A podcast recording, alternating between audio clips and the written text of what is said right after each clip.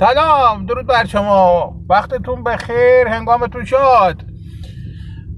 نمی‌دونم شما این خبر رو خوندین که نوشته بودن که فیروز نادری بیش از چهل و پنج بار به بایدن رای داده. فیروز نادری در واقع هم خوب که برین تو بهرش نگاه کنید. مشت نمونه خروار تمام چیزیه طبقه قشریه در ایران که معروف به انتلکتوال به الیت جامعه معروف به روشنفکران جامعه ایران. حالا چرا ما از این حیوان شروع کردیم به بحث کردن؟ به خاطر اینکه یک آدم انتلکتوال یک روشنفکر باید چند تا خصیصه داشته باشه که تک به تک این خصایص رو وقتی شما پیگیری بفرمایید. متوجه میشید که در ایران ما چنین کسایی اصلا وجود خارجی ندارند. بلکه شما با یه ما شارلاتان دروغگوی لافزن دهندریده رو بروید همیشه که بر این مسند به دروغ نشستن. مثل اونایی که در جایگاه تفکر و فلسفه نشستن. یه مش واعظ مذهبی آخوند کرواتی کت شلواری که حوزه فلسفه رو در دست گرفتن و این حوزه فلسفه رو تبدیلش کردن در واقع به مجلس وز زو خطابه حالا من در مورد اینا زیاد صحبت کردم قبلا اما می‌خوام امروز در مورد یه چیزی در مورد در مورد یه چیز دیگه ای صحبت کنم.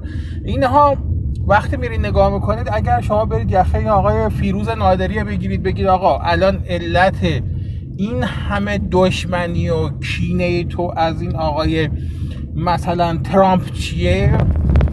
هیچی نداره به شما بگی هیچی. یعنی فقط می‌تونه یه ما شعار بیمزه بیمعنی براتون بده و همین به همین شعارها رو دائما تکرار کنه. حالا وقتی بریم به نسل های قبلی اینا هم نگاه کنید دقیقا اونا مثل همینان. یعنی مثلا به طرف میگی که هنوز بعد از گذشت چهل و خورده ای سال از وقوع انقلاب 57 هنوز میری بهش میگه که آقا تو الان همه کینه ای که نسبت به پهلوی داری مثلا چیه؟ و این شروع بکنه برای شما همون داستان های گذشته و همون خزعبلاتی رو که بر اساس اسناد و مدارک ثابت شده. اصلا زبیخ دروغه. زبیخ دروغ بوده رو دوباره برای شما بلغور می‌کنه. دوباره همون رو تکرار می‌کنه. و اصلا به هیچ وجه شما در نهایت نمی‌تونید بفهمید که الان این همه کینه و نفرت و دشمنی این افراد با مثلا پهلوی ها به خاطر چیه؟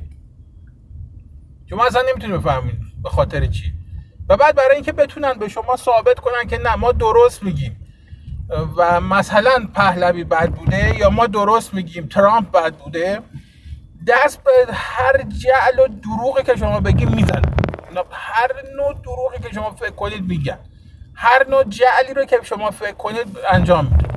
و در نهایت هم آخر الامر هم میگن ما بله ما درست گفتیم حق با ما بود. و این کجراهه از حالا شروع نشده. این کجراهه از همون ابتدای امر شروع شد. یعنی چی؟ یعنی که مثلا شما وقتی به تاریخ نگاه می‌کنید می‌بینید که یک چیزی وارد ایران شده به عنوان منورالفکرها. اما به قدری که فشار استبداد برشون سنگین بوده اینقدر فشار کشتار و قتل عام این افراد زیاد بوده که در نهایت اینا اومدن به این نتیجه که آقا ولش کن دیگه ما چرا بیایم با این مثلا خودمون رو در بندازیم؟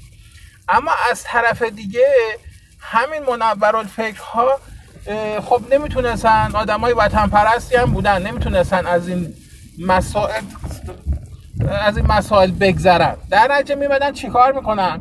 میان اومدن تا اونجایی که در توانشون بود تا اونجایی که می‌تونستن اومدن پیوندی زدن بین مذهب و اندیشه های نو.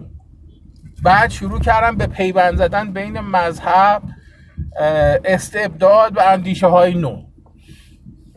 حالا فکت تو تاریخ ما خیلی زیاده اگه بخوایم در این زمونه بگیم حرف بزنیم. اما در نهایت می‌خوام بگم که این کجراه اینجوری شروع شد اما داستان برگشت به طرف اون سالوسی که بعدها ایجاد شد.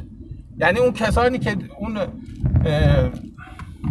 نسل اول روشنفکرانی که رضا شاه رو به قدرت رسوندن نه نسل اول اصلا کلا روشنفکر. اون نسلی که رضا شاه رو به قدرت رسوندن در واقع امر اینا یه چیز خیلی جالب و همیشه می‌گفتن و اون این بود که آقا ول کنید این همه چیز رو. همه چیز رو ول کنید. فروغی یه جمله داره میگه که این این نمی‌دونم ایران باستانگرایی یا نمی‌دونم هخامنشیان و ساسانه چون تازه اینا اومده بود ایران باب شده بود. فروغی میگه اینا رو ول کنید. مملکت رو توسعه بدید.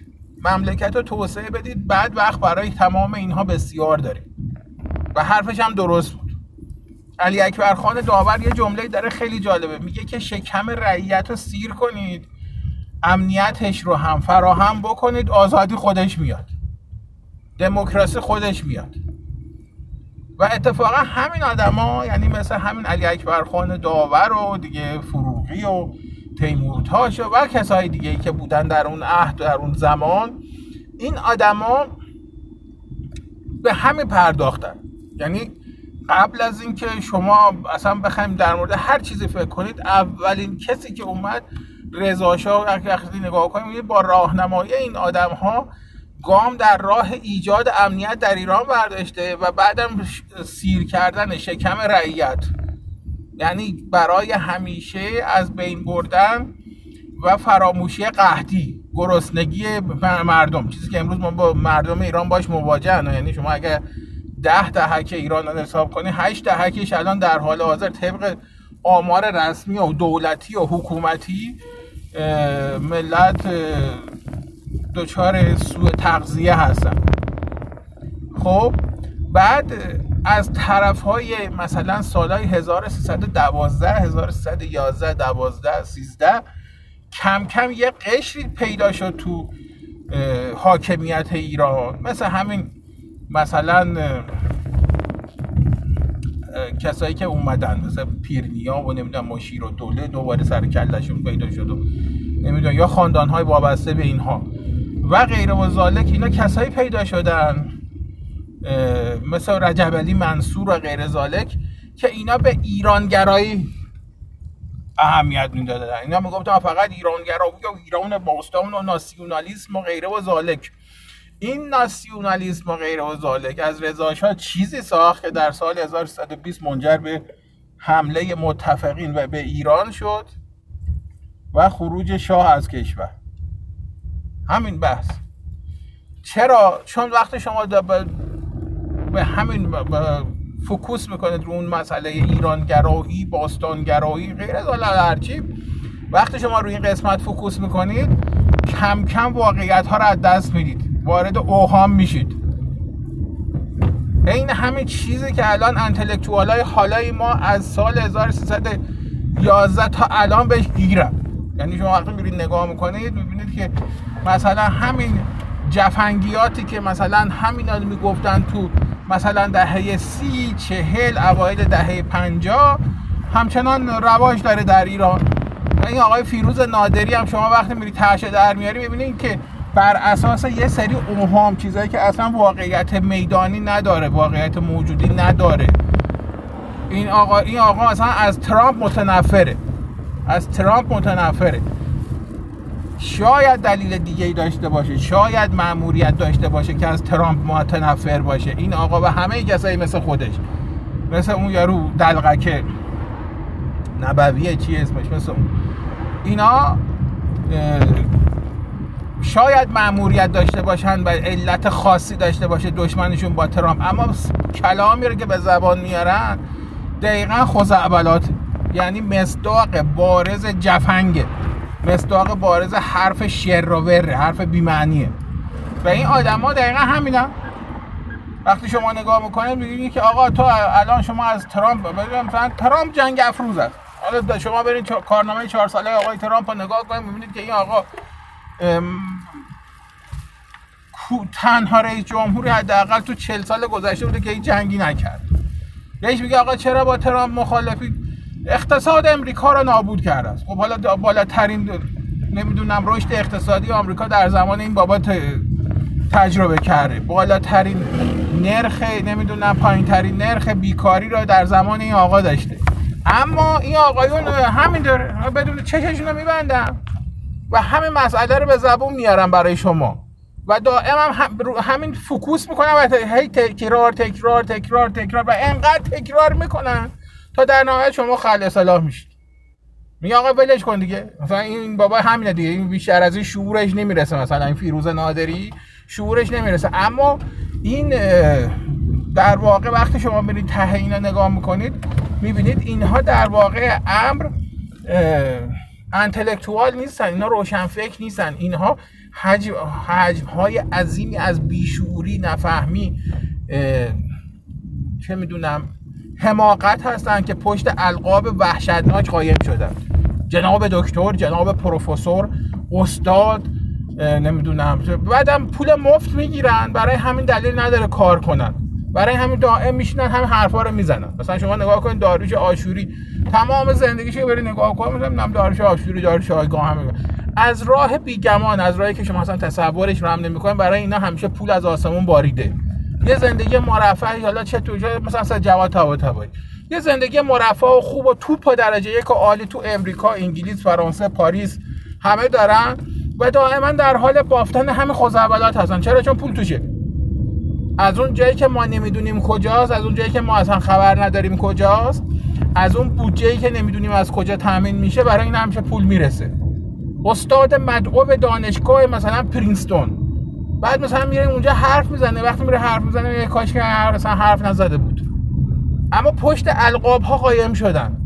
یعنی شما یه کوه عظیم حماقت هم می‌بینید که پشت القاب جناب پروفسور جناب دکتر جناب نمی‌دونم استاد دانشگاه جناب پی اچ دی زاده نمی‌دونم فلان اینا پشت اینا قایم شدن. اینا اینن. برای امروز بس روزتون بخیر. امیدوارم هر جلسه موفق و پیروز باشید.